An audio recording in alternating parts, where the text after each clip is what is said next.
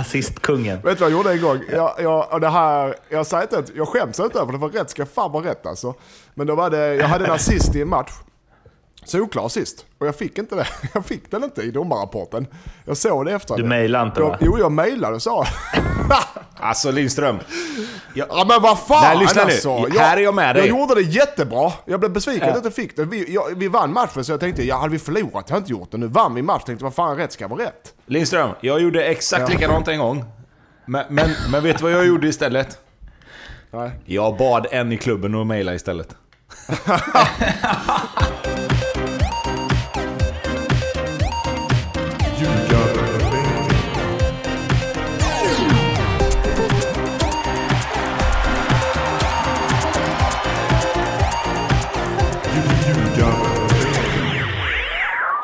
Ljugarbänken, Nordicbets podcast är detta. Det är avsnitt 173 och det är tätt mellan de allsvenska matcherna eh, nu för tiden. Det är också tätt mellan eh, Eskilsminnes matcher nu för tiden. Eh, sist vi hördes vann ni Lindström. Har ni spelat något sedan dess? Ja, vi har förlorat sedan dess. Eh, vi spelade onsdags borta mot Lund. eh, Och eh, Just det, Ja. Otto Martler. Ja, just det. Eh, Han var inte med. Då... eh, Vi förlorade med 3-1. eh, Och ja, jag kan väl inte säga. Det var en jä- en jämn match. Det är två ganska jämna lag tycker jag. Lund leder serien. Men det, vi förlorar på grund av våra misstag och inte Lunds skicklighet så kan man säga. Och det är individuella misstag och, och, som kommer i fotbollen. Det gäller bara att man tar till sig som spelare och, och försöker slipa bort det. Men eh, ja, vi förlorar matchen. Jag kan inte säga att vi, att vi förlorar orättvist utan eh, Lund var väl lite, ja det var de inte. Men vi förlorar på grund av vår, våra, att vi är slarviga vårt spel. Jag tycker vi är slarviga, vi är inte riktigt koncentrerade. Fysiskt är det inga problem. Eh, taktiskt är det inga problem såklart. eh, men eh, jag tycker vi är, vi är okoncentrerade i matchen. Sl- Slarviga och okoncentrerade. Så att, eh, vi har Motala på söndag. Eh, som sagt, det duggar tätt där, så det är bara... Vi analyserar matchen igår, lediga idag, träning imorgon, match på söndag. Så vi ruskar av oss denna så tar vi och analyserar Motala på lördag, så det är match på söndag. Så är det i fotbollen. Upp på hästen igen. Ja, Nya matcher. Ja. Ett, ett, steg bak och, ett steg framåt, två tillbaka och sen tre framåt igen. Så, så, så, så? så jobbar vi. Så jobbar ni. Eh, några fler 5-0, 7-0, 10-0 segrar på ditt håll Tobbe? Nej. Vi eh, har inte spelat någon mer match än sist. Vi ska spela match imorgon faktiskt. Eh, lördag. Mot Rinia. Eh, och det är sista matchen vi har innan vi går på ett litet, litet sommarbreak. Det blir ju lite mindre semester, eller vad man ska kalla det, från fotbollen nu när det har varit eh, som det har varit. Så att vi... Eh, ja, vi kör full fart imorgon. Och så hoppas vi att det, Det är bra, går bra. det är bra lagnamn i, den, i de där serierna, tycker jag. Ja, ja. Alla lag ni möter har lite edge i namnet. Ja, det är lite så vi jobbar där nere i de serierna. Så att, eh, det kan väl absolut När man inte har så mycket annat så får man hålla sig vid namnet. Det är väl Ja, det var ju lite, lite hårt kan jag känna. Men, eh, men visst, eh, vi, vi jobbar på. Jag, jag kan säga så här, jag kommer vara ganska hård mot era motståndare så länge ni vinner varje match med minst 5-0. Ja, men det kommer inte, så kommer det inte bli. Eh, eller ja, det är klart, det, 4-0. det hoppas jag ju givetvis att det blir. Men, eh, men eh, jag, alltså, någonstans är det så här. Vi, vi har ett bra lag och vi eh, har visat nu Dels när vi slår Galtabäck då som, som har gått rent utöver våra match. Eh, att vi kommer säkerligen vara med i toppen där och slåss. Eh, men samtidigt är det ju så här att... Målet måste ju vara obesegrade genom Ja säsongen. men det Det är där är mycket svårare än man tror alltså. det, det tänkte vi ju Ja, någonstans förra året också men, men vi fick ju stryk mot de som låg näst sist förra året. Eh, så att jag har lärt mig det att man måste... Det är ett så här tråkigt tränarsnack. Eh, det, det är konstigt hur snabbt det går men... Man lär sig det rätt fort att tar man inte varje match för, för vad den är så kan du få stryk. Eh, det trodde inte jag på den här nivån men, men ja, så är det. Vi fick stryk mot de som låg Va? näst sist förra året för att vi trodde att det skulle gå av sig själv. Eh, har ni skapat en ny förening vad jag förstått. Hade ni eh, olika, alltså vi var inne på namn innan, det blev Kungsbacka City FC eller? Ja precis. Eh, hade ni fler namnförslag? Hade ni några riktigt... Nej, vi, vi var väl ganska på det klara att vi skulle heta Kungsbacka. Eh, för att... Tobbe och kompani Ja, precis. Eh, nej, men, nej, men det var väl alltså... Det, vi satt väl och spånade lite grann, men, men att det skulle vara Kungsbacka var väl på det klara med i och med att vi ville spela inne i stan. Liksom, att vi ville ha någonting som förknippades med Kungsbacka. Jag menar, själva klubbmärket är ju...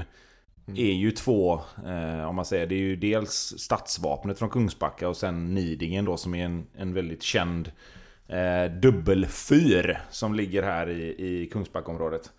Så att eh, där var vi väl ganska på det klara. Sen hade vi väl andra förslag. Jag kommer inte ihåg exakt vad det var vi var inne på. Men, men vi...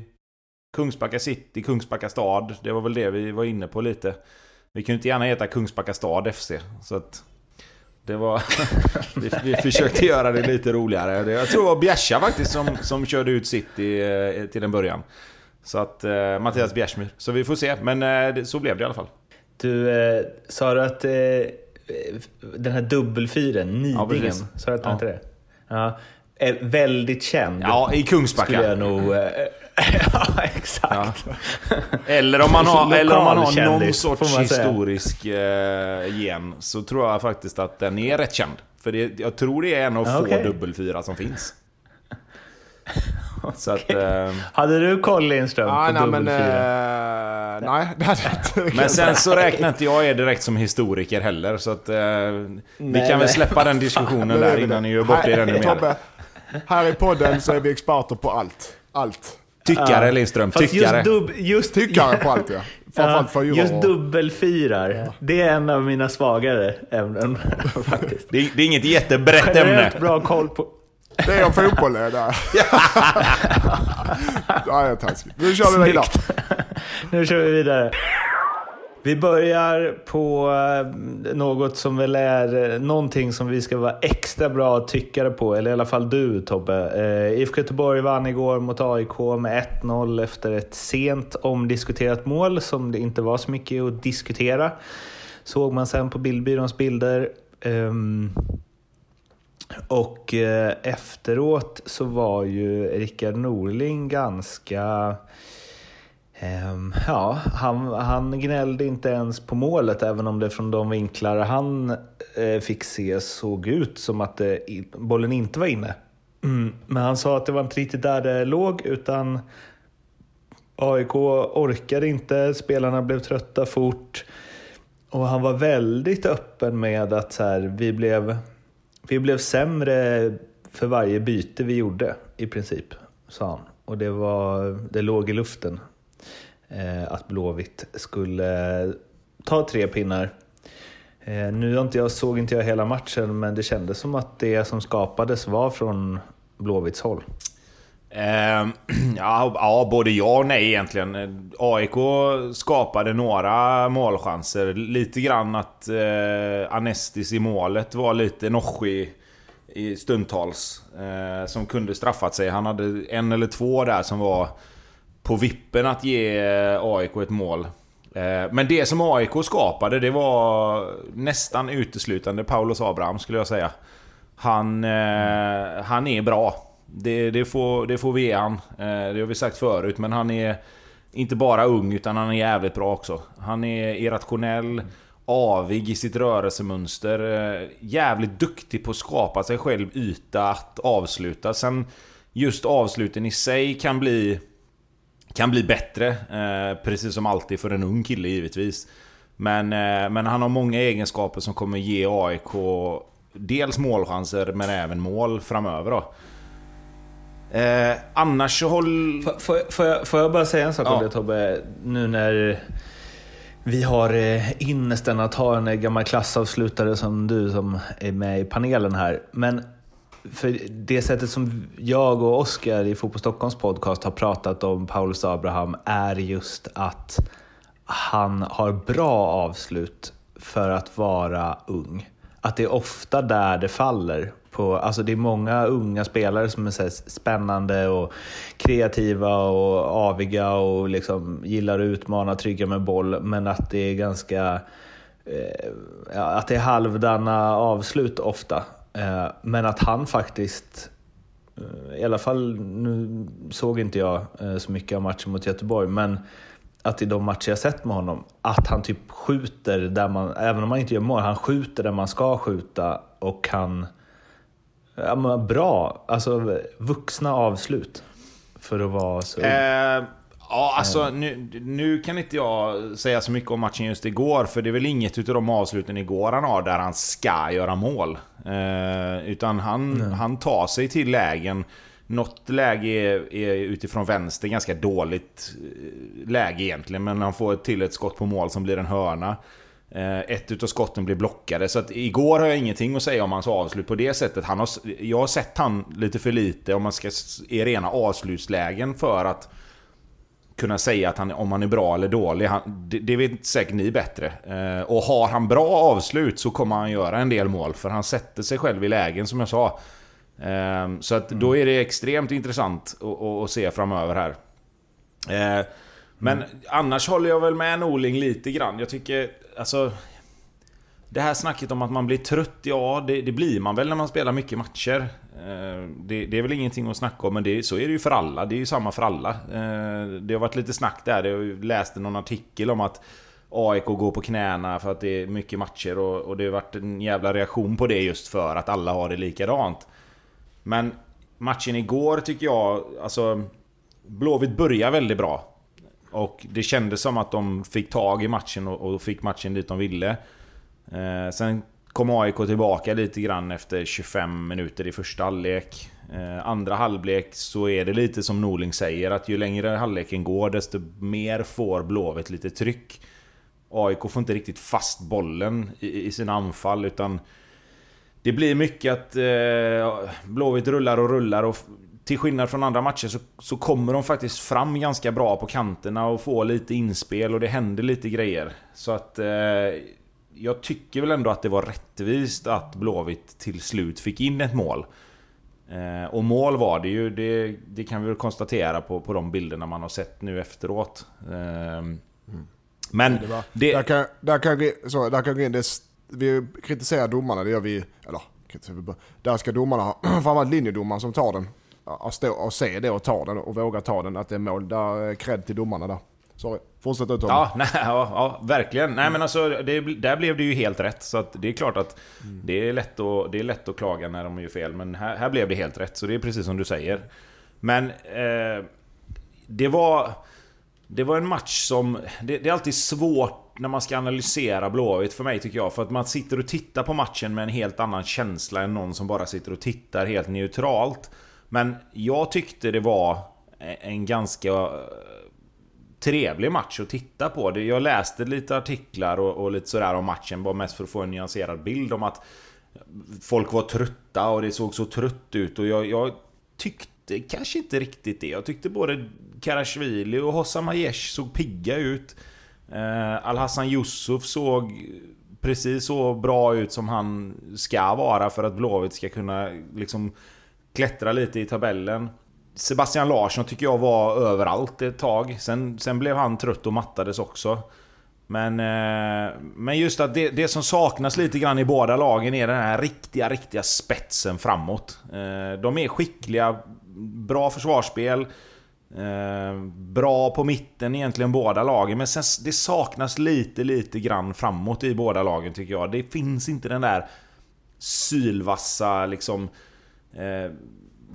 Dels kanske idén, men framförallt kanske spelarna framåt är inte så kliniska som de behöver vara. Det är många lägen där både AIK och, och Blåvitt kommer där de har liksom 3 mot 2, 4 mot 3, 3 mot 3 där, där de kommer i fart och det, det, handlar om en sista passning eller det handlar om ett, liksom, ett val att spela höger eller vänster. Och, och där, där, man, där man väljer fel. Där du visar lite för tydligt att här ska jag spela den här spelaren och så kliver backen upp och bryter. Eller här gör jag... Då, vänta, här spelar jag snett Men, men kan inte det vara trötthet då? Ja, fast trötthet... Alltså fine om det bara hade varit den här matchen. Men, men jag tycker att det är lite mm. genomsyrar liksom båda lagen. Nu, nu har jag sett Blåvitt tror... mer än AIK, men det är, inget, det, är, det är inte bara den här matchen tycker inte jag. Men de, de mm. Eh, oftast är det, alltså, oftast, eh, det är många yngre spelare de här lagen, framförallt i AIK. Det blir lätt sådana här misstag då när man inte man värderar lite fel helt enkelt ibland också. Och det är tekniska misstag. Men samtidigt som man, bland, man blandar och ger på ett annat sätt. Jag tycker, om jag, eftersom jag är neutral i denna matchen, så tycker jag eh, Göteborg förtjänar vinsten. Tobbe var, försökte säga det lite försiktigt, men de, de förtjänar vinsten. Tycker det var bättre slut. Och byte, Norling var inne på det också, bytena avgör.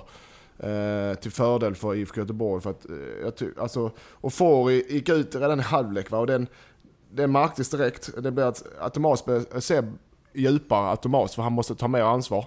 Både uppbyggnadsfasen och defensiven. Eh, Mark, och den, när Kolberg gick, eh, gick ut, jag vet inte om han var trött också. Eh, Granli, och det märks, eh, det märks tydligt. Så det var bara en tidsfråga som, som eh, Tobbe sa.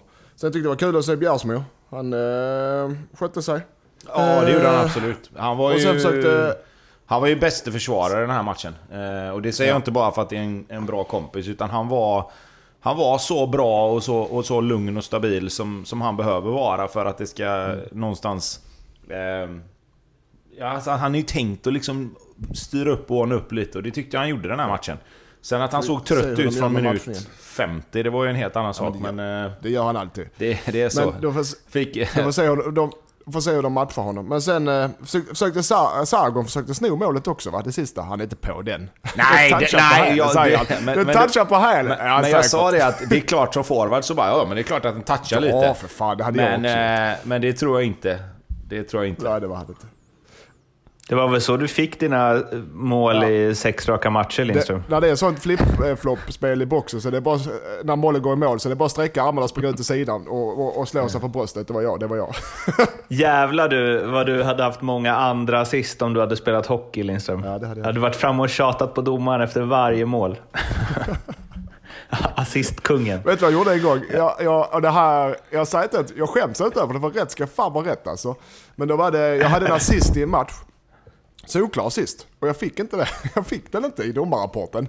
Jag såg det efter. Du mejlade inte jag, va? Jo, jag mejlade och sa. Alltså Lindström. Jag, Ja men vad fan Nej, lyssna nu. alltså. Jag, Här är jag med dig. Jag gjorde det jättebra. Jag blev besviken Ja. att jag inte fick det. Vi, jag, vi vann matchen så jag tänkte, ja hade vi förlorat jag har inte gjort det. Nu vann vi matchen. Tänkte vad fan rätt ska vara rätt. Lindström, jag gjorde exakt Ja. likadant en gång. Men, men, men vet du vad jag gjorde istället? Nej. Jag bad en i klubben att mejla istället. Ni måste se till Ja, att jag jag- får den här, för jag var i typ i toppen på poängligan något år. Och så bara helt plötsligt, bara, vad fan tog min assist vägen? Det är skillnad på folk och folk. Ja, men, ja, men, smartness och jag, smartness. jag står ju för mitt. Tobbe är lite smartare ska jag säga Ja. så, såklart. Så är det. Ja, eh, men, ehm, men det här att man skyller på trötthet och så. Du säger ju ändå en grej där Tobbe som får en att haja till lite och det är ju att Sebastian Larsson eh, blev trött. Då vet man ju att det är illa alltså. Om till och med Seb Ja, börjar Jo flämta. men alltså, sen, sen tror jag så här med att det, det här var ingen bra match för Sebastian Larsson att få just mot IFK Göteborg. För han fick ju ta hand om Alhassan Yusuf. Och är det någon som kan springa lika mycket eller mer än vad Sebastian Larsson gör. Så är det ju just Alhassan Yusuf. Eh, och framförallt så blir det väldigt mycket de här små förflyttningarna. Alltså, han är, ex- eh, Yusuf då är extremt skicklig på Bra första touch, flytta bollen några meter och det är klart att då måste Seb följa med de här metrarna för att fortsätta vara i press. Och det är klart, då jobbar du, då jobbar du långt ner i, i, i låren och både framsida, baksida, knän, allting. Vader får ju ta enormt mycket stryk eh, i en sån match. Det är skillnad att ta långa löp eller korta löp, men när du är så och får jobba så, så nära en sån spelare så är det klart att det kommer, det kommer suga i liksom. Så att... Eh, jag tror att det har en, det har en, det var en avgörande faktor också, att, att han blev så trött. Eh, och när nu Tobbe fått eh, skina med sin blåvitt expertis så hoppar vi över till eh, Helsingborg förstås. Och så Lindström, det börjar bli lite tjatigt nu men eh, eh de här analyserna av eh, något som inte fungerar, eh, har, sitter du på mer eller? De är ju på väg mot någon form av eh, eh, eh, Tyvärr. Mindre bra eh, första tredjedel av allsvenskan kan man väl säga. Ja. Eh, nej, det, var, det är väl rekord nu på sen, minst antal gjord sen 90, mål sen 94. Då pratar vi HIF-leden här. Så det är tråkigt. Eh, matchen igår, om vi börjar där och, och innan vi går in på andra grejer kanske, jag vill att Eh, ganska jämn match. Eh, jag tycker inte Mjällby, vin, Mjällby vinner rättvist ska sägas. Så det är inte så, men ganska jämn match. Eh, jag tycker att... de, de, eh, så här, Lindegard var bäst i HF. Eh, och det säger väl det mesta. Eh, han och Martin Olsson. Uh, Mjällby skulle gjort ett par baljor på sina omställningar andra halvlek. HF skulle också i sin tur haft något mål, men jag tyckte även att Marco Johansson var duktig där. Så, men Mjällby vinner rättvist. Och eh, det är såklart tungt för HIF. När du möter, det är min eh, matchanalys. Eh, när du möter ett Mjällby som spelar 5-3-2 defensivt, men går ner med en fembackslinje djupt och en trea framför två forwards. Så tycker jag, jag säger inte att man ska, men ja det ska man göra. Det funkar. Jag vet det funkar. Du ska utnyttja ytan framför wingbacks, alltså det var eh, eh, ytterbackar då, och bakom. Och diagonalen. För att i mitten är det stängt. De spelar, det, det HF, jag tycker HF, de har tre mittfältare sittande mittfältare, de har tre mittbackar, de har två wingbacks, de går ner på en fembackslinje och tre mittbackar. Spela för helvete inte bollen centralt. Inte från i, i läge två när du kommer djupare ner planen. Då kan du göra, men när du ska uppspela så använd, eh, spela utanför dem. Spela utanför dem på en eh, bred, eh, tryck upp bägge ytterbackar. Låt två mittbackar och två innermittfältare sköta uppspelen. Tryck upp, spela utanför dem. Eller få wingbacken i rörelse, för om du spelar ut på en ytter, ytterback så kommer han trycka upp om han inte redan ligger där. Och då öppnas ytan bakom. HFs löpningar, HFs rörelse eh, och spelsätt gjorde att Mjällbys fembackslinje behövde inte röra sig en meter nästan. De behövde inte löpa, de behövde inte vända sig en enda gång på hela matchen. De behövde inte pusha speciellt mycket. De kunde bara ligga och flytta hela matchen utan några större problem. Och så blev det lite tidigare inlägg och då står det tre mittbackar som alla är 2,30 och nickar iväg dem och nickar iväg dem. Och så blir det inte mer med det. Alltså, du måste hitta rörelser och löpningar bakom en fembackslinje, framförallt bakom wingbacksen. Och det har du med motrörelse. Du har en ytterback som eh, kommer att bli spelbar, då följer wingbacken med. Och då har du en yttermittfältare som går in i banan, då trycker mittbacken upp och så har du en forward som löper bakom där. Så är det världens största hål. En fembackslinje är inget jag gillar. Du ska kunna straffa det mycket bättre. Det tycker jag HF gjorde dåligt rent ut sagt. Eh, med den matchanalysen så eh, ska jag faktiskt, jag gillar ju Mjällby, ser ju ganska trygga ut sitt sätt att spela, även om de står lågt eller de eh, för matcherna. Uh, och Löken ska ha uh, respekt. Uh, Parmalöken som vi kallar honom. Uh, han har lager på lager höll jag på att säga. Men han, han det gillar vi, det gillar vi. Han, jag tycker han för med sig ett lugn i laget. Med sin, sina positioner, sin bollbehandling, sitt sätt att vara. Det är alltid lätt när man försvarar en ledning. Men jag tycker han har ett lugn som utstrålar pondus. det är min matchanalys. Att HIF förlorar rättvist och fortfarande inte gjort mål. Ja, det är såklart tråkigt och inte godkänt. Uh, och... Vill du ge dig på en lite större analys då? Av vad fan är det som händer egentligen? Och kommer de någonsin få ordning på det här eller är det bara kasta i papperskorgen och börja om? Så nu har de ju AIK, Djurgården borta, Göteborg, AIK, eh, Falkenberg. Det är ju det är svåra matcher, eh, definitivt. Det måste till poäng i de här matcherna för annars är de av sig. Jag tror Östersund kommer att börja plocka lite poäng. Falkenberg får lite tuffare men du vet, du måste, HF måste börja ta poäng annars är de avsågade innan sommaren, alltså, innan augusti. Eh, och det vill vi inte såklart. Eh, så där behöver komma poäng. Jag tror inte de kommer göra något drastiskt för det är, inte, det, det, det är inte läge för det. Så det tror jag inte riktigt de kommer göra. Men de har ju, som jag ser de har Lindegard som är duktig. De har Martin Olsson som har skrivit nytt kontrakt året, säsongen ut ska sägas. Som har ju hur många landskamper som helst. De har Granen som är skadad, men Granen behöver vi inte ens diskutera för att land, eh, landslagskapten. Eh, som förhoppningsvis kommer tillbaka. Eh, de har Max Svensson som är, har det här eh, som han behöver som lag. Han, han, har poäng i sig. Han har poäng i sig. Han, han, han har stagnerat lite, märks att han jobbar motvind. Det kommer reaktioner ibland, men honom behöver de jobba med självförtroendet och glädjen igen, så få, få igång honom. Abubakari har varit skadad mycket. Eh, jag gillar Abubakari men han har varit skadad mycket. Han behöver också eh, försöka hitta sig själv. Eh, du har eh, Rasmus eh, Jönsson som eh, jag är besviken på. Där, där glöden verkar inte finnas och, och viljan att... Viljan, men, men ja, han har det tufft helt enkelt. Eh, Gigovic, också den kan HF sälja så sälj honom. Eh, för att där har det kommit in eh, hjärnspöken. Han, han eh, match, match efter match att det är andra grejer han springer och grubblar på. Eh, och så har du fått in Diskerud från City och Göteborg. Du kan ju Diskerud väl Tobbe, det är en bra fotbollsspelare. Absolut. Så Marx, det märks att han, han är, det behövs för HF. Han behöver, frågan är hur hårt de kan matcha honom. De kan bara fortsätta trycka på honom. För han är en bra spelare som kommer kunna ta poäng till dem. Eh, de har Timossi då som varit i Bayern München och supertalangen som, som skulle komma hem och också behöver också lite tid och har det lite tufft att, att ta nästa steg. Eh, men där är också något av honom. De har ju Brandu som jag gillar, färöisk landslagsspelare. Tuff jäkel på mitten så jag tycker de ska spela. Vet jag inte om det är något fysiskt med honom eftersom de byter ut honom tidigt varje match. Han har varit skadad, det vet jag. Om jag inte vågar belasta honom mer. Men så fort de kan det så är det bara att låta honom spela för det behövs. Så där är ju, vad jag menar är, de, där är ju spelare som ska kunna, tycker jag, ska kunna lyfta detta till en, till, till en poäng. För jag tycker det är för då, alltså de spelarna vi tror upp nu, det här är inga, ja, det är inga, alltså det är bra fotbollsspelare. Jag tycker de ska kunna lyfta detta laget.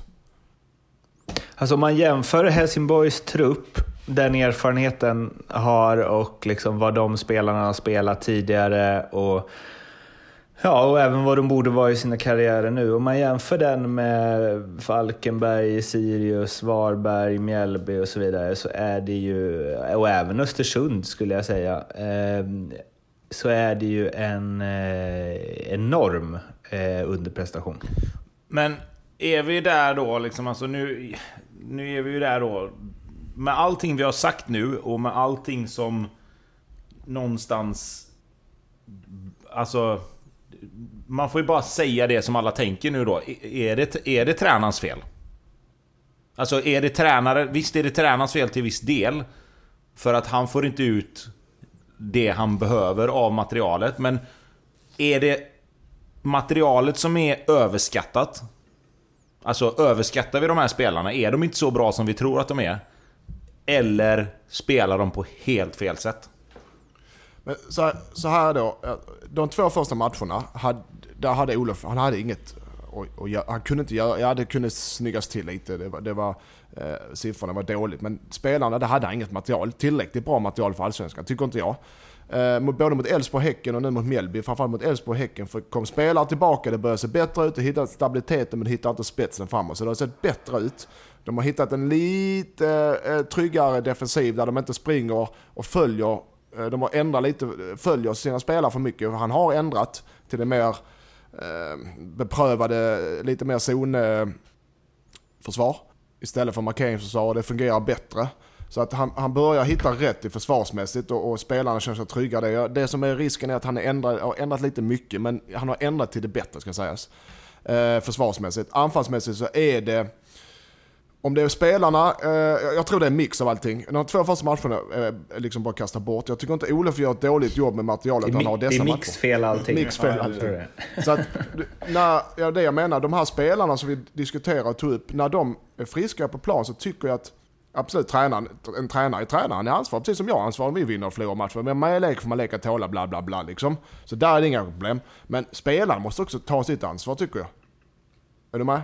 Och det är som jo, Alltså... Men tillsammans med tränaren såklart. Man, är, man vinner och man förlorar tillsammans. Och man gör, det, man gör det tillsammans. Sen om han är rätt eller fel man för HF, det vill inte jag svara Nej, på. Men det, det, det, blir bara fel. Det, men det är inte det jag menar och det är inte det du ska behöva göra heller. Men det jag menar är lite grann att om du har ett lag med de spelarna som du ändå räknar upp. Och man ändå sitter och tänker att okej, okay, men den här spelaren och den här spelaren och den här spelaren. Då, då, blir ju liksom de olika alternativen är ju att antingen är inte spelarna så bra som, som de ska vara på pappret, vilket ofta faktiskt kan vara ett faktum att man tittar på en spelare, alltså typ som Martin Olsson. Du tittar på honom och så tänker du fan, han är ju bra. Det är ju liksom Premier League. Nu var han bra igår i och för sig. Men, jo, jo, ta Rasmus men, Jönsson då. Ta Rasmus ja, Jönsson. Men, men du kan ta vem som helst. Nu tog jag Martin Olsson ja. för att någonstans han är den som har varit bäst. På bäst nivå. Ja. Förutom Lindegård då. Men Lindegård är ju någonstans ändå... Han har ändå... Han gör ju det han kan. Men, men, men jag tänker mer att det, det är liksom... Det, det, är farligt också att titta på spelarna och tänka att okej, okay, men med de här spelarna så borde det gå bättre. Det, det, alltså... Där, förstår, du, helt, vi, alltså, förstår du vart jag vill komma lite? Mm. Ja, jag fattar exakt men, vad du menar. Men då har du en större bubbla, då har du en ännu större fråga. Jag menar, då har du en varvningsfilosofi och, och en sån som, då tar vi Mix som en duktig fotbollsspelare. Där kanske, och jag känner inte honom för jag har aldrig träffat killen, men du har Tobbe och du känner honom och det är säkert en jättesuperkille. Och jag, det har inget att göra med hans tweet och ingenting utan, eh, och han är duktig, men är det så att det är en karaktär vi behöver få in eller kommer han passa in i gruppen? Hur är han, om inte han har bra lagkamrater runt sig och det, och det börjar gå dåligt, är han en sån som lyfter laget eller blir han då, eh, sämre själv? Alltså, personligheter är lika viktigt, tycker jag, när i en varvningspolicy som eh, eh kunskap på spelarna. Han är minst lika duktig. Men ska jag, ska jag svara på inte, frågan alltså, om Mix där? Ja tack. Ja, jag är helt övertygad om att han är bra för Helsingborg. För det är en jävla bra kille. Ja. Framförallt, ja, så, framförallt så är det en... en, en han, han är så pass trygg i sig själv. Att han är, han är lugn och han är liksom... Han kommer in på morgonen, han sätter sig, han snackar med alla. Liksom, det, det tror jag inte. Jag skulle snarare säga tvärtom nu. Att han är nog den av de här spelarna, eftersom han är på lån, som skulle kunna mm. komma in och sitta ner och bara Gubbar, lugna och fina här nu liksom. Det är lätt för mig att säga som kanske inte ska vara kvar och inte drabbas av det på samma sätt som Rasmus Jönsson eller Granqvist eller liksom Max Svensson då som... Eh, vad heter det? Är Helsingborgs killar och det är lite sådär. Men det tror jag absolut. Han kan göra ett jättejobb där med framförallt de unga killarna. Han är jävligt duktig med de unga killarna. Många av, ja, dem, som han, många av dem som han hade bäst kontakt med i Blåvitt var ju de unga. Eh, så där tror jag... Ja, och där tror jag absolut att han, han... Där är han jätteviktig. Eh, mm. Men det jag, det jag tittar på, alltså... Nu har inte jag sett Helsingborg supermycket. Där har du absolut 100% bättre koll. Men det jag tänker lite grann är ju nu att det var som vi var inne på för två, tre matcher sen att Frågan är vad fan de ska göra om de inte bara ska ändra helt och hållet. Nu säger du att de har ändrat lite grann. Men de för, har ändrat försvarsmässigt. Ja, ja, men för mig blir det nästan en fråga om att redan nu, alltså fan, det är 4-4-1-1. Och så spelar vi upp den till en 10 och så sätter du den snabbaste du har längst upp. Mm. För de kommer jo, få förstår. försvara sig. Och jag säger inte ja. att man ska liksom börja spela eh, division 5-fotboll och sätta de snabbaste längst fram för att du ska liksom utnyttja det. Men någonstans, vad sa vi att de hade? Djurgården borta, AIK hemma, Blåvitt borta. Alltså, det är ju tre matcher där de skulle kunna spela så utan att någon hade överhuvudtaget höjt på ögonbrynen och sagt att vad fan, varför, varför håller de på att deffa så här? Det måste de ju göra. De här tre matcherna ja, som men, kommer nu men, är ju liksom... De tre matcherna ska de ju förlora. Om vi ska vara helt ärliga. De ska spela till, alltså när du gör det av med eh, Charlie Weber, Liverstam, Holgersson och Farnesson här, Mår och sådana här spelare. Jag, av någon anledning gör sig av med de här spelarna. Eh, och ta in eh, spelare som har kanske eh, man, på pappret offensiva kvaliteter mer än defensiva kvaliteter. Nu har de inte fått ut det. Så kanske det inte, med spelarmaterial kanske det inte blir bättre att sätta sig 4-1, 4-1 eller eh, 5-4-1. Eller eh, med? Men, men visst, de kommer att bli tillbakatryckta hur fan de än gör de här matcherna. Alltså nu är ju den här kanske lite svag för att eh, Mellberg ändå presterade med BP och så vidare. Sen kan man väl eh, ja, nysta i vem som hade störst del i det av honom och Valentic och så vidare. Men jag tänker bara på Mellberg som spelare och eh, nu är det inte så att jag känner honom utan och innan, men alla gånger jag träffat honom eh, i intervjusituationer och så, jag har, jag har svårt att se honom eh, hans, alltså liksom, jag ser inte honom som en tränare, jag ser inte honom som någon som får ihop en grupp eh, spelare som är liksom under honom i hierarkin. Eh, och som kan hantera liksom alla olika typer av människor. Och liksom, alltså, jag vet fan om jag tror att han kommer få ordning på det här. Alltså eller så här, han har otroligt mycket att bevisa i förhållande till hur han så här höjts som någon supertränare för det han gjorde i BP. Han har ju inte gjort något eh, alls sedan dess. Och det kanske var liksom one lucky shot. Eller två då, var det eftersom det var två säsonger. Men eh, jag vet inte fan om jag tror att han kommer få ordning på det här. Får jag börja? Faktiskt. Jag tar det mm. Tobbe. Jag känner att jag... Eh, det, fan jag blev för kritisk här men... Det, Nej men alltså, så här är det Lindström. Man, man, är alltid kritisk mot sitt eget lag. Det, det, är så det är. För man tittar på matcherna med helt andra ögon än en neutral. Eh, det som är med Mellberg är att jag är ganska säker på att han... Så, så, så som man är som spelare är inte alltid man är som tränare. Eh, det, det kan jag liksom säga direkt. För att jag hade Roy Keane som tränare i Sunderland. Och han var inte alls som Mm. tränare som han var som spelare. Och där har du någonstans... Där har du liksom extremistnivån liksom. Alltså, han var ju liksom... Han var ju galen på plan. Och, och det var han inte som tränare. Så därför har jag liksom... Med den grejen har jag lärt mig när en sån här diskussion kommer upp att så behöver det inte alls vara. Det som Får Olof... jag ta en rolig historia om Roy Keane när, jag ändå- när vi ändå är igång? Eftersom vi... Jag har säkert. Får jag ta den ett tag Ja, kör för fan. Jag, var trä... jag har säkert tagit den innan, men jag tar den igen eftersom eh, jag har inget Ja, annat kul det är som med alla dina historier. ja, ja, ja, så är det när man är eh, pensionär. Eh, jag, jag var tränare med United, jag har det, med United på sti- stipendium när jag var 18-19. jag kommer Vad inte ihåg. drog inte du den här i podden Det, för ett tag sedan? ha, det har vi... äh, Nej men alltså Lindström bara, det har vi Alltså, hört ska jag gånger. den eller Att du har inte? Men det kanske vi har nya lyssnare. Vi, hade, vi har kanske nya lyssnare. I varje fall så var jag med, jag tränade tre träningar med juniorer och tre med A-laget. Och jag hade inte superkoll, jag hade koll såklart, men inte superkoll. Och Roy Keane hade precis varit korsbandsskadad och kommit tillbaka på träningen. Ja, jag har berättat det innan, men jag berättar det igen. I can see where this is going. Ja, och så eh, hade han spelat vid det här smålagsspel 5 mot 5 eller 7 mot 7, jag kommer inte ihåg. Och så hade han en väst eh, och var joker då. Så att, eh, och jag var med i det laget, jag, kunde ju knappt, jag kan ju knappt engelska liksom. Så, eh, och eh, han, tydligen fick man inte röra honom, han var inte tack, ej tacklingsbar för det var en av hans första fotbollsträningar med i spel då efter korsbandsskadan. Och jag, bollen kom där 50-50 del, jag går in, jag tänkte jag, ska, jag vill ju visa det, Sir, eh, min vän Sir Alex står och tittar där. Eh, går in och så tacklar, 50, det är ingen ful tackling men det är viss frispark möjligtvis så här, på Roy Keane och han bara... Solklar frispark Nej det var det inte, seriöst det tycker jag. Men det var, man fick inte gå in i närkamper på honom, det var det som jag. Och han trillar och jag trillar och så, och så reser han sig upp och så står han och skriker till Sirius, vem i helvete är den här lille ja, Who the fuck is this little shit? Så jag bara, förstår ingenting, jag bara, vad fan har du gjort? Ja, sen var den träningen, sen var den provspelningen förstörd säga. Ja, det var det för bra. fjärde gången. Kör vidare nu. Ja. Vad var jag ens? Man Men är inte som man tränare, man tackla behöver inte vara så spelare, det, som, det som är med... För att lite grann bara... Jag tror Olof är eh, en sån spelare och... Trän, som spelare var han absolut sån att han kunde få med sig gruppen. Det tyckte jag. De gångerna jag var med så, så var det inga problem alls. Snarare tvärtom att... Han gick alltid i bräschen. Dels att han ställde krav och dels att han var på träning och match exakt likadan. Att han, han skulle vinna, det skulle inte vara några eh, vet du, det, konstigheter överhuvudtaget. Man skulle göra det man skulle göra. Gjorde man inte det fick man höra det. Gjorde man det så fick man beröm. Så där har jag absolut inga konstigheter alls med Olof. Det som dock skulle kunna vara, och det har har vi varit inne på tror jag och rört lite vid förut. Det är ju att han har varit på en nivå som spelare. Att kraven han ställer på sina spelare kanske är lite för höga. Eh, och det kan vara ett problem. För att har du, har du en bild av hur du vill spela och har du en bild av att okej, men i det här läget så vill jag att vi gör så här. I det här läget vill jag att vi gör så här. Och så tittar han på de spelarna som han har varit med.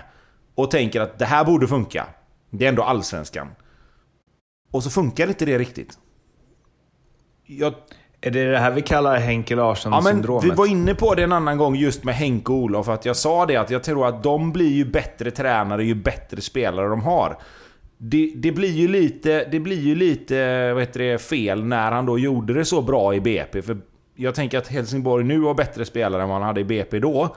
Men jag tror ändå att där är väl det enda jag kan tänka mig om man ska titta utifrån ett perspektiv där... Vad är det som är fel? Vad, vad är det som blir fel? Jag tror att spelidé och allting sånt där kan vara ganska okej och jag tror att han säkert är rätt pedagogisk. För det tror jag att utifrån vad jag har varit med på träningar och liksom allt sånt där med landslaget att han, han är rätt bra på att förklara och han styr och ställer och liksom sånt där. Men jag tror att det kan i så fall bero på att han har en, en bild av hur han tycker att det ska se ut. Och Helsingborg har inte tillräckligt bra spelare. Och det kanske inte egentligen något lag i Allsvenskan då, förutom de allra bästa har. Det är bara en teori. Men jag vill ändå lyfta fram den när det ändå har gått som det har gått. Det är som när Henke kom tillbaka som spelare och undrade varför liksom Xavi och Iniesta-passningarna inte kom. Från Edman och company. ja, um, men eh, nu har vi pratat om eh, Mellberg i 20 minuter, så eh, Lindström, eh, ska han vara kvar eller inte?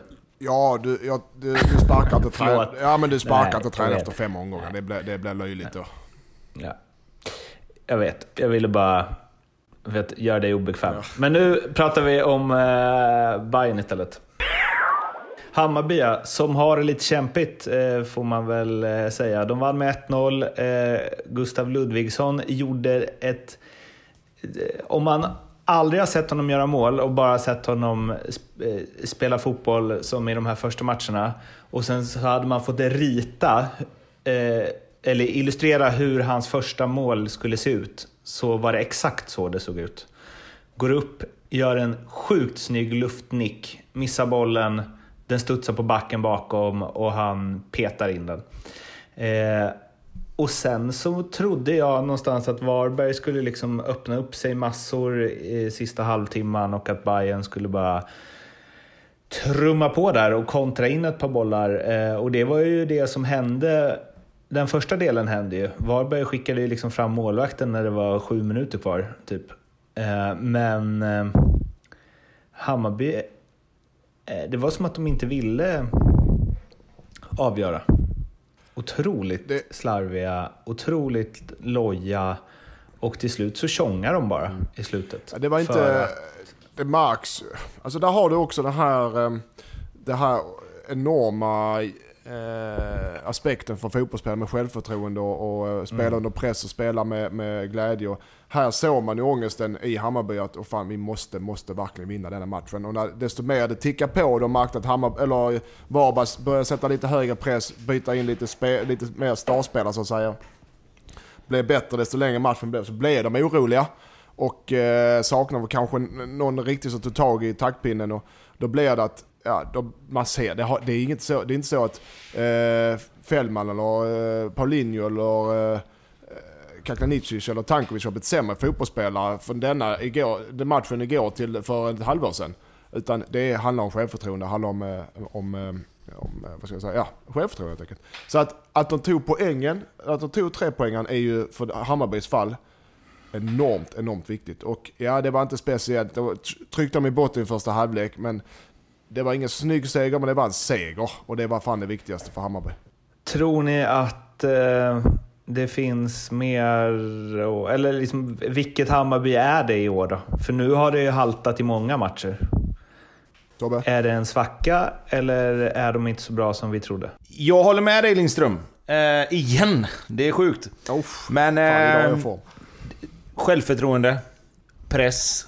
Eh, helt inne på den linjen också. Det är väl egentligen så här också att Hammarby har ju varit... Jag ska inte säga att de har varit underdogs till att vara topplag de senaste åren. För de har varit med där uppe och de har varit bra och allt sånt där. Men i år är väl egentligen första året på extremt länge som Hammarby har press på sig att faktiskt vinna. Det, det är ju så. Och det är klart att den, den situationen är det många av de där spelarna som aldrig har varit det förut. Och de har inte sitt publikstöd med sig i varje match. De får inte den extra energin. Eh, när passningarna börjar gå fel så är det ingen förutom de själva som står och liksom gnäller på varandra. Och vi har ju varit inne på det när man hör allting. När man ser vad som händer. Jag pratade med någon i Blåvitt senast när de, när de mötte Hammarby. Det är rätt mycket gnäll och rätt hårda tongångar på plan. Eh, de är inte helt snälla mot varandra verbalt alltid när det börjar gå lite dåligt. Så jag tror att mycket sådana grejer kan spela in också. Det, det är klart att det gör det. Så att... Eh, det var en viktig vinst för dem och jag tror att för Hammarbys del handlar det nog om att vinna matcher. Sen får det se ut som det gör lite nu ett tag. Sen måste de ju hitta tillbaka till sin högsta nivå igen och, och hitta någon sorts liksom, stabilitet. Men ett par matcher här nu när det har gått som det har gått så tror jag snarare det handlar mer om att skaffa sig lite självförtroende genom att ta vinster än att faktiskt kanske spela så jävla bra egentligen. Ska vi ta Zlatan när vi ändå är här? Ja, nej men eh, det poppar upp eh, varje dag så får man ju rykten om Zlatan som senaste 15 åren har man fått det men, eh, på sina notiser. Men Sky Sports tror det var. Jag vet inte Tobbe, seriositeten i Sky Sports och trovärdigheten. Har du koll på det? Nej, alltså jag, jag skulle... va? Ja, alltså, Ja, det det bland, bland, de, bland de som ändå har lite koll i England tror jag. Men samtidigt är det ju så här... Som det, som det är nu i den världen så känns det som att man gör det mesta för att, för att bara få klick. Eller? Så att det kan mycket väl stämma. Och att han inte blir kvar i Milan, det, det tror jag väl är ganska stor eh, chans eller risk. Men, men att han skulle... Att det i sin tur skulle betyda att han kommer spela för Hammarby till det steget är ju ganska långt men Visst, vi var ju inne på det innan när han var där och tränat. Chansen blir ju större och större för, för varje gång han är där. Så att, ja. Det hade kunnat vara Hammarbys eh, nyckel. Eh, jag behöver inte... Behöver, ja men alltså, ja men nu, nu pratar du Mårten, nu pratar ni om, om Zlatans kvalitet. Kvalitet som fotbollsspelare, men att han bara kommer in, om han kommer in eh, i Hammarbys trupp med det som jag tror, eh, alltså kommer han ju lyfta de här spelarna som behöver sitt självförtroende. Han kommer, den den, den eh, eh, ringar på vattnet-effekten kommer bli enorm. Om det så blir av. Vet, vet du vad vi också kan eh, slå fast då? Att det kommer bli... Det kommer inte bli färre hårda ord om det går dåligt. Nej, det på plan. inte bli. ja, Ja, ja, nu ska vi bege oss dit eh, alla trodde att Zlatan skulle ta vägen ifall han nu skulle spela allsvenskt igen, nämligen Malmö.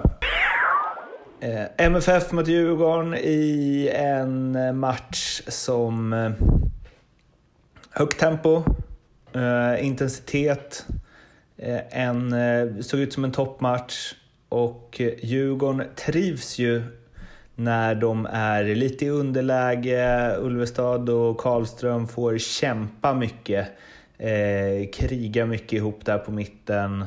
Um, och det krävs, liksom, det är ingen som förväntar sig att Djurgården ska föra och domdera eller så. Ehm, man eh, hade stenkoll på Christiansen förutom en gång, då gjorde han mål. Eh, men efteråt var ändå eh, Tolle extremt nöjd med insatsen lät det som i intervjun och han tyckte att de tog ytterligare steg framåt.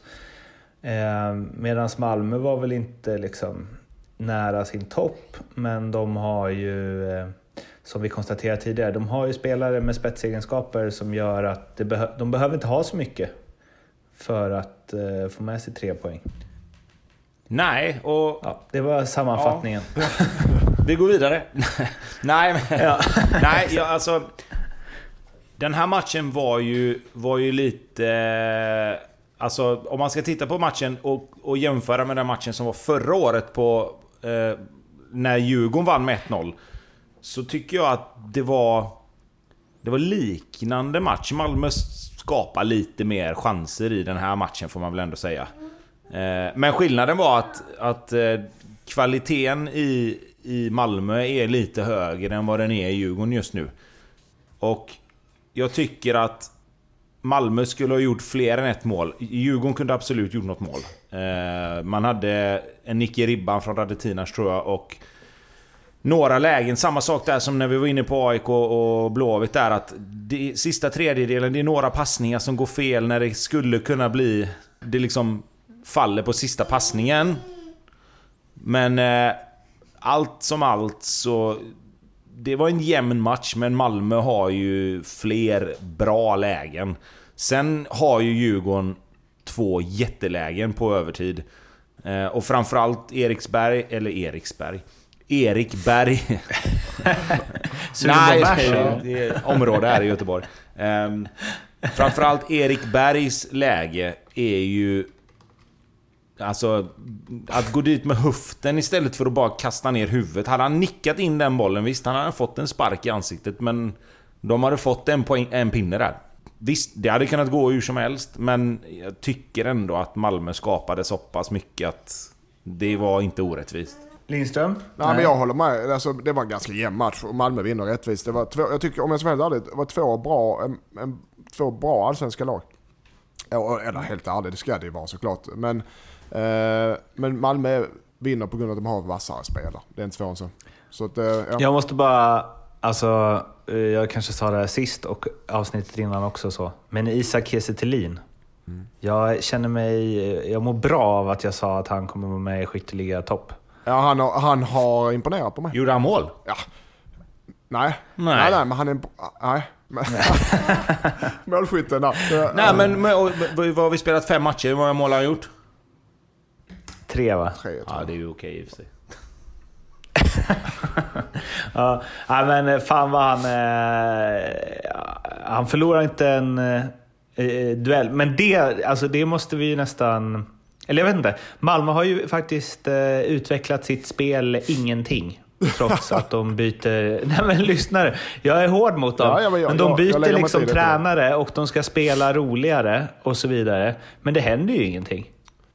Det är ju, det är, de går ju ändå tillbaks till det här liksom... eh, Ja, nu har de en stark target där. Då skickar de på honom. Och, försöker, alltså, och när de är som bäst är ju när de spelar som rakast. Men de byter tränare varje år för att de ska spela roligare fotboll. För att det inte räcker med att vinna. Men vad- Men vad- det, blir ju, det blir ju absolut noll procent roligare. Vad förutom kommer man de då här fram till? Att den cupmatcherna i raka början. fotbollen är den bästa fotbollen då, eller hur? Ja, absolut. Ja. Men byt inte tränare Nej, då och säg att så här, vi måste spela på ett annat sätt. Det håller jag med. Ja. Ja, vi ska inte in och eh, röra där mer. Nu har det blivit dags att ringa Leopold Neurath på NordicBet och köra lite specialspel. Hallå Leo! Morsning! Är det Tjena. bra? Ja, det är bra. Jag har jobbat arslet av mig här på morgonen i alla fall. Vadå, i vadå, en timma? Ja, det är alltså massa specialspel på Helsingborg som Det ska ut här på det morgonen. är fredag så att eh, snart Leo går på after work snart så att eh, det är därför ja. han jobbar till Det- på morgonen. Ska jag bara damma av det här så nu ska jag Ja, vad har du något, vadå, vad har du på HF då? Allt möjligt. Vad vill du ha? Nej, jag, Alltså, vill, jag, vill inte ha någonting, jag, upp, jag vill inte ha eh, någonting på HF, jag bara var nyfiken. Nej, men det, det här är till Hussein egentligen. ta det till Tobbe det, direkt då. Du är bakgrund. Ja, Tobbe, vad tror du om det här? Helsingborg har ny huvudtränare 1 augusti. Eh, nej. Det tror jag inte. Nej, du får... Inte för att det har Nej, gått så jävla mycket ganska svårt bättre, utan mer för att jag tror att de ger honom mer tid. Ja, det är 1,74. Det är sex matcher också. eh, Eller något sånt där. Fem eller sex. Ja. Att de har ny, ny eh, huvudtränare är två gånger pengarna. Det, kan, det kan, kan vara intressant för Lindström, tänker jag. Nej, jag var Och spela den eh, redan nu. För att han behöver någon annan att klaga på eller? Ja, exakt. Nej, men den här okej, men den ligger upp under Love Bet. Men jag satte upp en till att... Vet ni vad rekordet är på eh, att i sträck inte göra mål i Allsvenskan? Sju, sju. Alltså, pr- pratar vi från starten eller pratar vi bara en, eh, under säsong också? Under, he, under hela säsongen. Ja, jag Matcher ser i också, rad, ja. ja. men fasiken 7 7 och en halv match där låter rätt... Eh, Ja, det är inte så jävla tokigt. 732 minuter.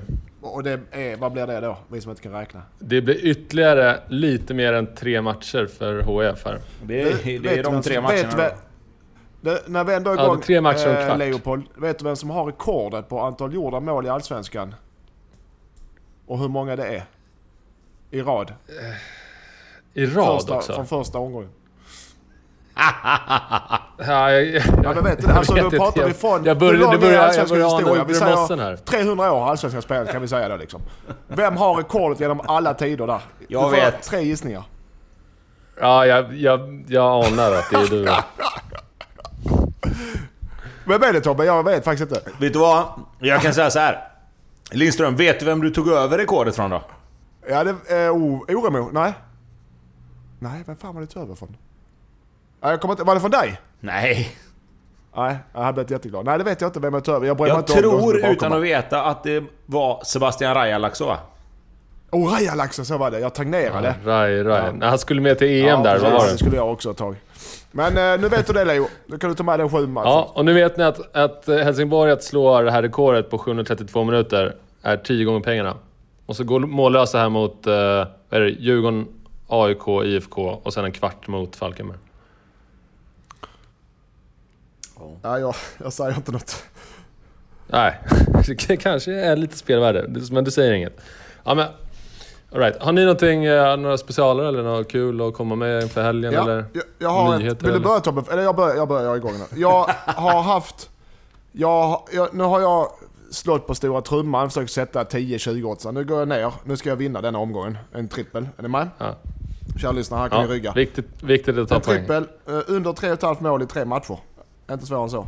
Häcken-Hammarby under 3,5 mål. Elfsborg-Malmö under 3,5 mål. Djurgården HIF under 3,5 mål. Eh, ja, du kan väl få en uh, 3... 3,50 på den. 3,50.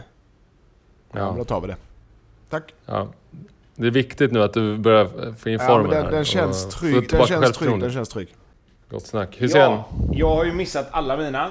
Eh, så jag fortsätter att göra det, tänker jag. Eh, jag har Varberg, Kalmar, båda lagen gör mål. Östersund, Mjällby, båda lagen gör mål. Och AIK Falkenberg etta med minus 1,5 i handikapp för AIK.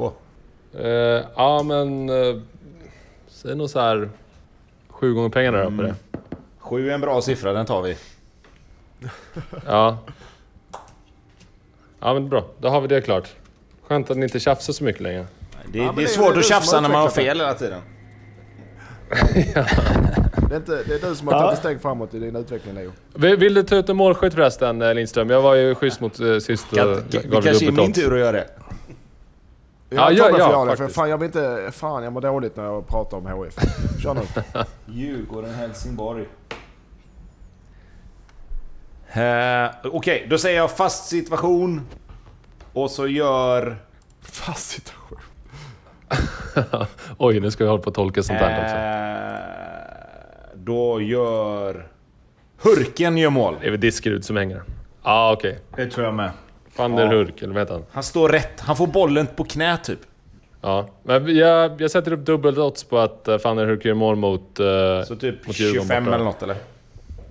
ja, jag vet inte riktigt vad det blir, men det är, du, du är högt upp och nosar. Gå på AV nu Leo. Yes, ska jag göra. Yes, vi Detsamma hörs. förresten. Ha det, det, det, det. Det där var Leopold Neurath på NordicBet. Kom ihåg att spela ansvarsfullt och att du måste vara minst 18 år för att spela. Behöver du hjälp eller stöd finns stödlinjen.se. Nu eftersom vi fastnat så länge på det har varit Mellberg och det har varit eh, eh, Blåvitt och det har varit allt möjligt så har vi ju några matcher kvar att gå igenom men vi får göra det lite fortare och vi börjar Falkenberg-Sirius där Sirius vann med 2-1. Sirius som imponerat mycket men i den här matchen så ska de nog vara glada med tre pinnar va? Ja det tycker jag. Falkenberg kom ut med en jäkla fart och, och eh, power i sitt spel och pressade Sirius högt och störde dem. Och, och jag tycker var mycket bättre i första halvlek än Sirius. Eh, och ledde rättvist och ska för sin egen skull vinna en sån här match. Eh, tycker det är bättre, bättre lag än Sirius i denna matchen. Sirius har eh, väldigt starkt att åka och vinna borta mot Falkenberg för ett lag som Sirius. Men där tycker jag att Falkenberg förtjänade en vinst och hade behövt en vinst. Och det är synd att man inte kan utnyttja sina lägen bättre. Så att, ja. Det var... Ändå starkt, av- starkt av Sirius Ja, alltså. nej, absolut. Sirius ligger trea i Allsvenskan på åtta poäng och åker och vinner mot... Så att respekt till Sirius, men jag tycker så som matchen var och så som de, den energin Falkenberg kom ut med och de, de här chanserna de skapar första halvtimmen, där ska de, de ska döda matchen i första halvlek tycker jag. Och få ett mål som blir underkänt för ruff mot målvakten som är ytterst tveksamt. Inte, Ytterst inte tveksamt. alls tveksamt. Det skulle varit mål. Ja, men jag tycker det. Till och med Per Hansson sitter och säger att det är som är målvakt. Ja, jag säger det. Det skulle varit mål.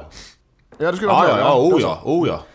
Ehm, vi hoppar vidare till Kalmar eh, Östersund och eh, jag sa det innan vi började spela in, men det är ju lite så. Nu börjar Kalmar spela så som de, eller prestera så som de presterar när du tror på dem Lindström, vilket du ju alltid gör. Och de ser intressanta ut, de börjar intressant, man tänker här kanske de har något på gång.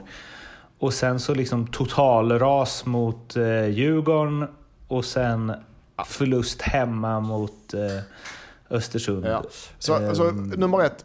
Jag tror fortfarande Kalmar, Kalmar är ett mittenlag. Och det är bra för att vara Kalmar. Men mot Djurgården var det 5-0. Det var inte siffror som... Alltså det, Djurgården var rättvist, men 5-0 var överkast. Så skit i den matchen. Östersund ska jag... Ännu en gång, jag trycker på Östersund. Östersund är bättre, tycker jag är bättre än vad tabellen visar. Men absolut, det är svagt att förlora mot dem hemma. Ja, alltså... Tobbe, vill du ha något där också? Ja, men det, det som jag... Det som jag tycker är med Kalmar och Östersund just i den här matchen, det är väl att de, de spelar ungefär på det sättet som både Kalmar och Östersund ska göra. Det som är skillnaden här är väl att Kalmar går på de nitarna lite grann som jag tycker att Östersund har gjort innan. Att de är lite naiva. De, de tappar bollen på lite fel ställen. De eh, försvarar inte riktigt på det stabila Nanne Bergstrand-sättet som jag tycker att Kalmar har gjort innan. Eh, bortsett då givetvis från, från Djurgårdsmatchen. Men jag tycker att det blir liksom... Den här matchen tycker jag lite grann ändå Kalmar förlorade mer än att Östersund vann. Eh, om ni fattar vad jag menar. Alltså jag tycker att de... De ger bort matchen lite med, med sättet de bete sig. Alltså Östersund vinner och gör liksom... De gör det som de behöver göra för att vinna den här matchen men... Jag tycker nog ändå att Kalmar är det laget som ska titta sig i spegeln i den här matchen och någonstans känna att fan den här gav vi bort. Men det är lite så med Kalmar, när, det som du var inne på Tobbe, när, eh, 2020 eh, års Kalmar, jag tycker de spelar fint och stundtals eh, spännande. Spelar med spännande spel. Eh, när det klaffar, som mot HIF exempel eller mot någon annan, så klaffar det ordentligt. När det inte klaffar, då är det ingen plan B riktigt. Så känner jag. Ja, och sen tycker jag lite grann att Kalmar... Det känns som att de har, de har byggt ett spel som, som är väldigt beroende på att de bästa spelarna ska vara bra. Det, ja, och är de inte det så, så, får de liksom ingen... De får ingen offensiv spets. Alltså... Vi, vi, har ju hyllat Nils Fröling och jag tycker att Romario är en jävla fin spelare. Svante Ingelsson, vi har varit inne på många av deras spelare. Men den dagen de inte har en bra dag... Sen är det ju lätt att säga, för det är klart att har inte de bästa spelarna en bra dag så är det svårt för alla lag. Men då, då måste man ju någonstans ändå kunna... Liksom, framförallt hemma mot Östersund så måste du kunna vinna en sån match ändå. Eh, men, men all cred till Östersund. De har någonstans tagit sig upp från den här dåliga starten och nu, nu har de de poängen som man kanske hade tänkt att de skulle ha efter de här matcherna. Så att de, de går ju åt rätt håll medan Kalmar då kanske lite grann har gått åt fel håll. Örebro-Häcken, en eh, 0-0-match som... Eh, ja... Eh, häcken är ju ett lag som är lite svårt att eh, placera tycker jag. Det är, man tänker att ah, men de kanske får de allt att stämma, kan de slåss i toppen? Eh, men det känns som det är väldigt, eh, det är väldigt långt mellan att få allt att stämma och att det inte stämmer. Samtidigt som de, jag vet inte, de kommer väl sluta då precis under toppen där man tänkte. Det är så det sett ut hittills. Men kanske lite minus. Eller? Ja, men jag är lite besviken på Häcken. De är obesegrade eh, med fyra kryss och en seger. Men spelas, de spelar ju väldigt, minst insläppta, de spelar väldigt snålt i 4-2-3-1. Så det är inte det Häcken man är van att se. Väldigt, väldigt eh, Almi duktig taktiskt och väldigt, väldigt eh, disciplinerade defensivt. Eh, hade väntat mig lite mer av Iran Dust och, och Leo Bengtsson offensivt, så det, det kanske kommer. Söderlund också för den delen. Eh, det, det, om Häcken ska tillhöra topp 5 Eh, så behöver de få igång sina offensiva spelare. För organisationen och defensiven har de med Alm, det är inga problem. Eh, I eh, Östers, Örebros fall så är det också samma där. De har med Axel är duktig, tränarstaben där är duktiga organisatoriskt. Håller koll, spelarna gör det de ska, de följer matchplanen där också. Behöver ta några treor hit och dit så Örebro kommer klara sig kvar. Det är väl det som är målet, men där har du också lite spetsen som man saknar. Alltså. För att det ska ta nästa steg. Jag, jag skulle nog kunna säga att vi har varit ganska rätt på det med Örebro. Att stabilt lag, ganska bra spelare, men var, vart ska målen komma ifrån? Liksom, vem ska göra målen? Medan jag tycker lite grann, jag får nog svänga lite grann med Häcken, att jag var lite det kändes i början som att jag hade lite rätt, men nu får jag nästan säga tvärtom. Att jag var inne på att Häckens offensiv måste trumfa deras defensiv för att de ska klara sig. Och nu har det lite varit tvärtom. De har varit rätt stabila bakåt och, och, gjort det jäkligt bra, men offensiven har hackat lite grann. Samtidigt så tycker jag att det är bättre att det är på det sättet, för offensiven har de. Det var defensiven vi var oroliga för och defensiven har de lite grann kunnat sätta och tycker att de börjar i rätt ände ändå och liksom någonstans Okej, okay, nu har vi två raka nollor Sen litar vi på att offensiven gör sitt. De har för bra spelare offensivt för att det ska fortsätta se ut som det har gjort nu de två senaste matcherna men Jag tycker Häcken ändå, precis som du säger När de får allt att stämma så kommer de vara ett topplag. Nu har de inte fått det riktigt ännu Vissa matcher har de varit bra offensivt, lite sämre defensivt. Sen har de varit bra som fasiken defensivt, men inte riktigt fått det att stämma offensivt. När de får den balansen och får ihop den om man säger mixen lite, så kommer Häcken vara bra. Eh, och jag är, är, är, helt övertygad om att de är nöjda med sin defensiv hittills ändå. För att det var det lite grann som jag tror att de också tryckte på. Eh, men sen såklart, vi är där. Eran Dust, Leo Bengtsson, Yassin. De måste, ju, de måste ju höja sig och det sker ju inte bara av sig själv. Alm har ju flera gånger pratat om det här med täcket, att om man inte vill frysa om eh, fötterna, om man har lite liksom man får justera täcket och vill man inte frysa om typ halsen så kommer man frysa om tårna.